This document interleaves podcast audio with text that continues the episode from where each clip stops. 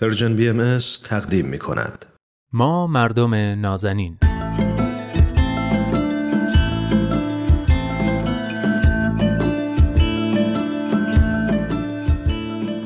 سلام. سلام به شما مردم نازنین. خوشحالم که این هفته هم با من نوید توکلی و برنامه خودتون ما مردم نازنین همراه شدید و البته با کارشناس جامعه شناس برنامه دوست خوبم عرستو رحمانیان. و اما موضوع این هفته ترقی و پیشرفت زنانه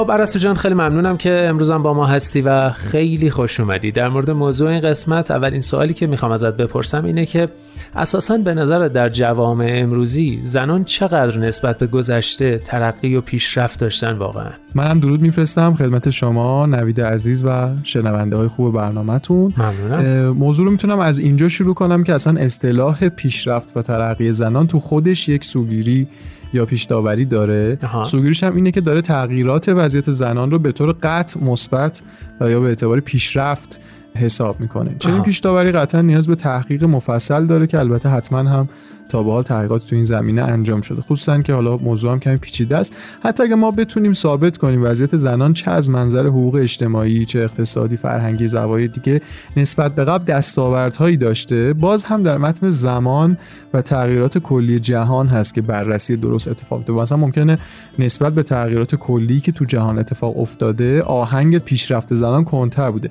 تو چنین حالتی حتی شاید ما استدلال کنیم که زنان پیشرفت نکردن چون به اون اندازه‌ای که دنیا حرکت کرده حرکت نکردن. در حالی که در جای خودشون ممکنه پیشرفت کرده بنابراین موضوع پیچیده است و بهتر خودمون رو تو این دام استفاده از واژه ترقی و پیشرفت نندازیم و به جاش از اصطلاح تغییرات در واقع وضعیت زنان استفاده کنیم. بسیار طبیعتا وقتی بحث از تغییرات میشه بحث تاریخ و مطالعه طولی تاریخی هم به میان میاد. تو وضعیت تاریخی زنان اگر مطالعه رو از زمانهای مثلا خیلی قدیم انسانهای شکارگر و سپس کشاورز و بعد مولد در خانه و بعد هم حالا دیگه دوره انقلاب صنعتی انجام بدیم وضعیت زنان با افت و خیز روبرو بوده و هرگز نمی‌تونیم نمودار خطی مثلا خطی سعودی یا نزولی برای اون ترسیم کنیم. ساده ترین دلیل این حرفم اینه که پیش از دوران صنعتی که مشاغل اغلب تو خونه بودن و خانواده خودش یه واحد تولیدی محسوب می‌شد اتفاقا حقوق و نقش زنان در جامعه یا در خانواده بیش از دوره بعدش که مربوط به دوران انقلاب صنعتی بود و باز دوباره در ادامه یعنی در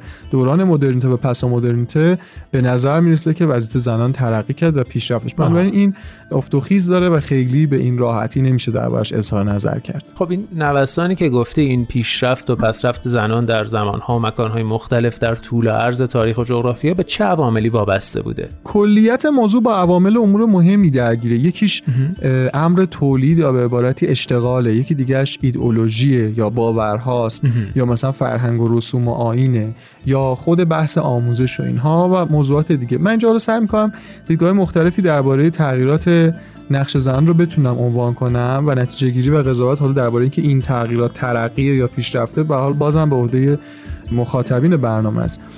اما شاید مهمتریناش دیدگاه هایی که مبتنی بر نقش ویژه کاره و البته دیدگاه هایی که مبتنی بر نقش ویژه خانواده است.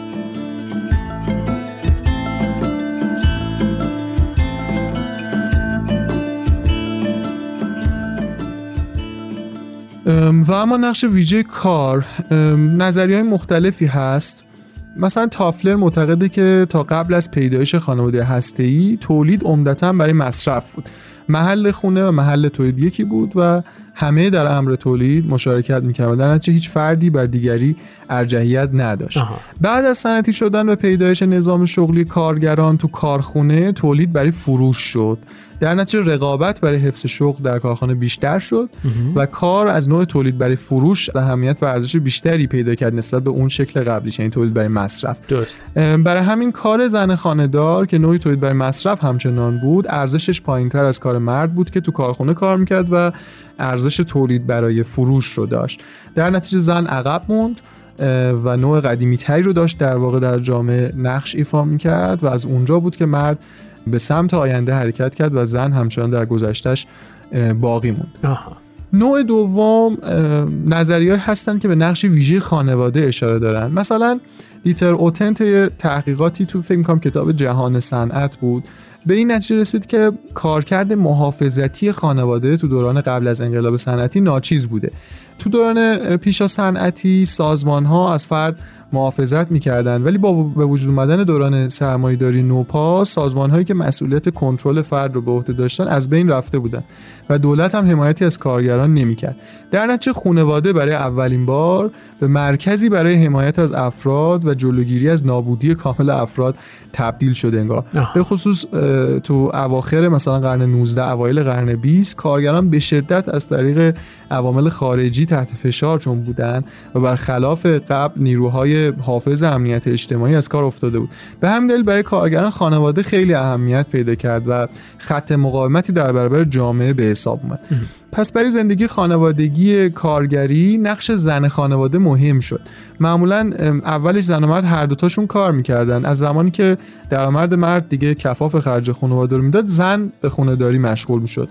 در نتیجه زن خانهدار در طبقه کارگری نمایشگر رفاه خانواده بود. و اگه زن کار می‌کرد خانواده قادر به کسب رفاه نسبی نبود. این خیلی نکته مهمیه چون داره از ارزش های خورده فرهنگ کارگری اون دوران که شامل جمعیت زیادی از مردمان هم بوده حرف می‌زنه. حتی ممکنه ما مثلا شاهدهایی بر این ماجرا در جامعه ایران همین سالهای اخیر هم پیدا بکنیم. به این شکل که مثلا فرض کنید می‌دیدیم زنی تو خونه است و سر کار نمیره این در واقع این خانواده خانواده طبقه بالاتری به حساب میاد. درست. خانواده کارگری اوایل قرن بیستم محور خانواده تو این خانواده ها مادر فرزند و خواهر برادر بیشتر بودن. مرد یا پدر به غیر از وظیفه نان آوری تو خونه وظیفه دیگه ای نداشت.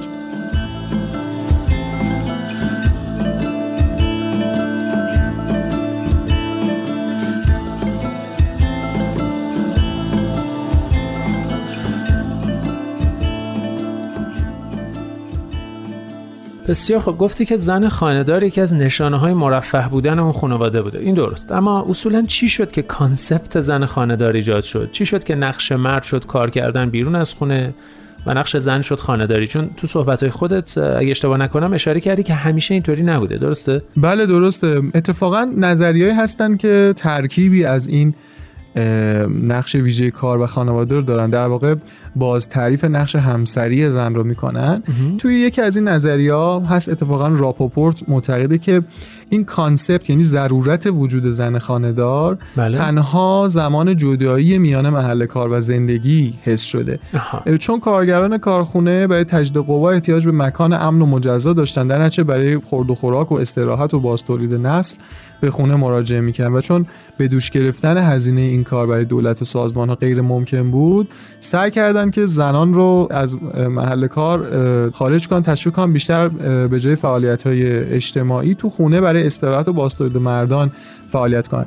این شعارهایی مثل مثلا پشت هر مرد موفقی زنی ایستاده که اگه نبود مرد در فعالیت شغلی خود پیشرفت نمی‌کرد. اینا, اینا اون زمان خیلی تبلیغ می‌شد و به این شکل در واقع زنان در سایه و پشت سر مردان بودن و از اشتغال اجتماعی دور موندن و مسئول فراهم آوردن رفاه و آسایش در خانه برای موفقیت مردان شدن زنان رمز پیشرفت این وضعیت تو قبول این امر توسط زنان بود. این یعنی زنان زمانی که پذیرفتن اینجوری می‌تونن نقش ایجاد کنن این سیستم در واقع فراگیر شد. البته نقطه زیادی هم به این وضعیت وجود داشت. بله. مثلا فرض کن گرنسهایم که از الگوی تفکر کارکردگرایان تو تقسیم نقشه خانواده اصولا انتقاد می‌کنه توی الگوی کارکردگرایان کلیه افراد خانواده از پدر کمترین توقع رو دارن و تمام تلاش خودشون برای رفاه آسایش اون رو می‌کنن. تا او از مسائل اجتماعی فارغ بشه و در محیط خانواده احساس امنیت بکنه. گرنسایم این ترکیب رو نه خانواده بلکه زندگی مجردی همراه با زن و فرزند می‌دونه. و تمام کوشش زن خانهدار توی این سیستم سرویس دادن به شوهر در خانه و شناسایی مشکلات بیرونی شوهر که بتونه اونا رو حالا رفع بکنه یا خودش رو با اونا وفق بده. گرنس این پدیده رو صرفا برای ارائه خدمات به مرد خانواده میده نه الگویی از زندگی جمعی. حالا بحث مفصلیه. حالا چون ظاهرا وقت برنامهتون ممکن تموم بشه این بله. اضافه کنم که به هر حال این موضوع خیلی وسیع تر از اینه و عوامل دیگه ای هم نقش مهمی دارن. اما اینجا دست کم به دو محور محور اصلی در تغییرات نقش و جایگاه زنان اشاره کردیم. یکی کار و محور دوم خانواده. حالا قضاوت درباره پیشرفت یا پسرفت رو من به عهده شنوندگان برنامهتون می‌ذارم. امیدوارم که توضیحاتم کامل و روشن بوده باشه.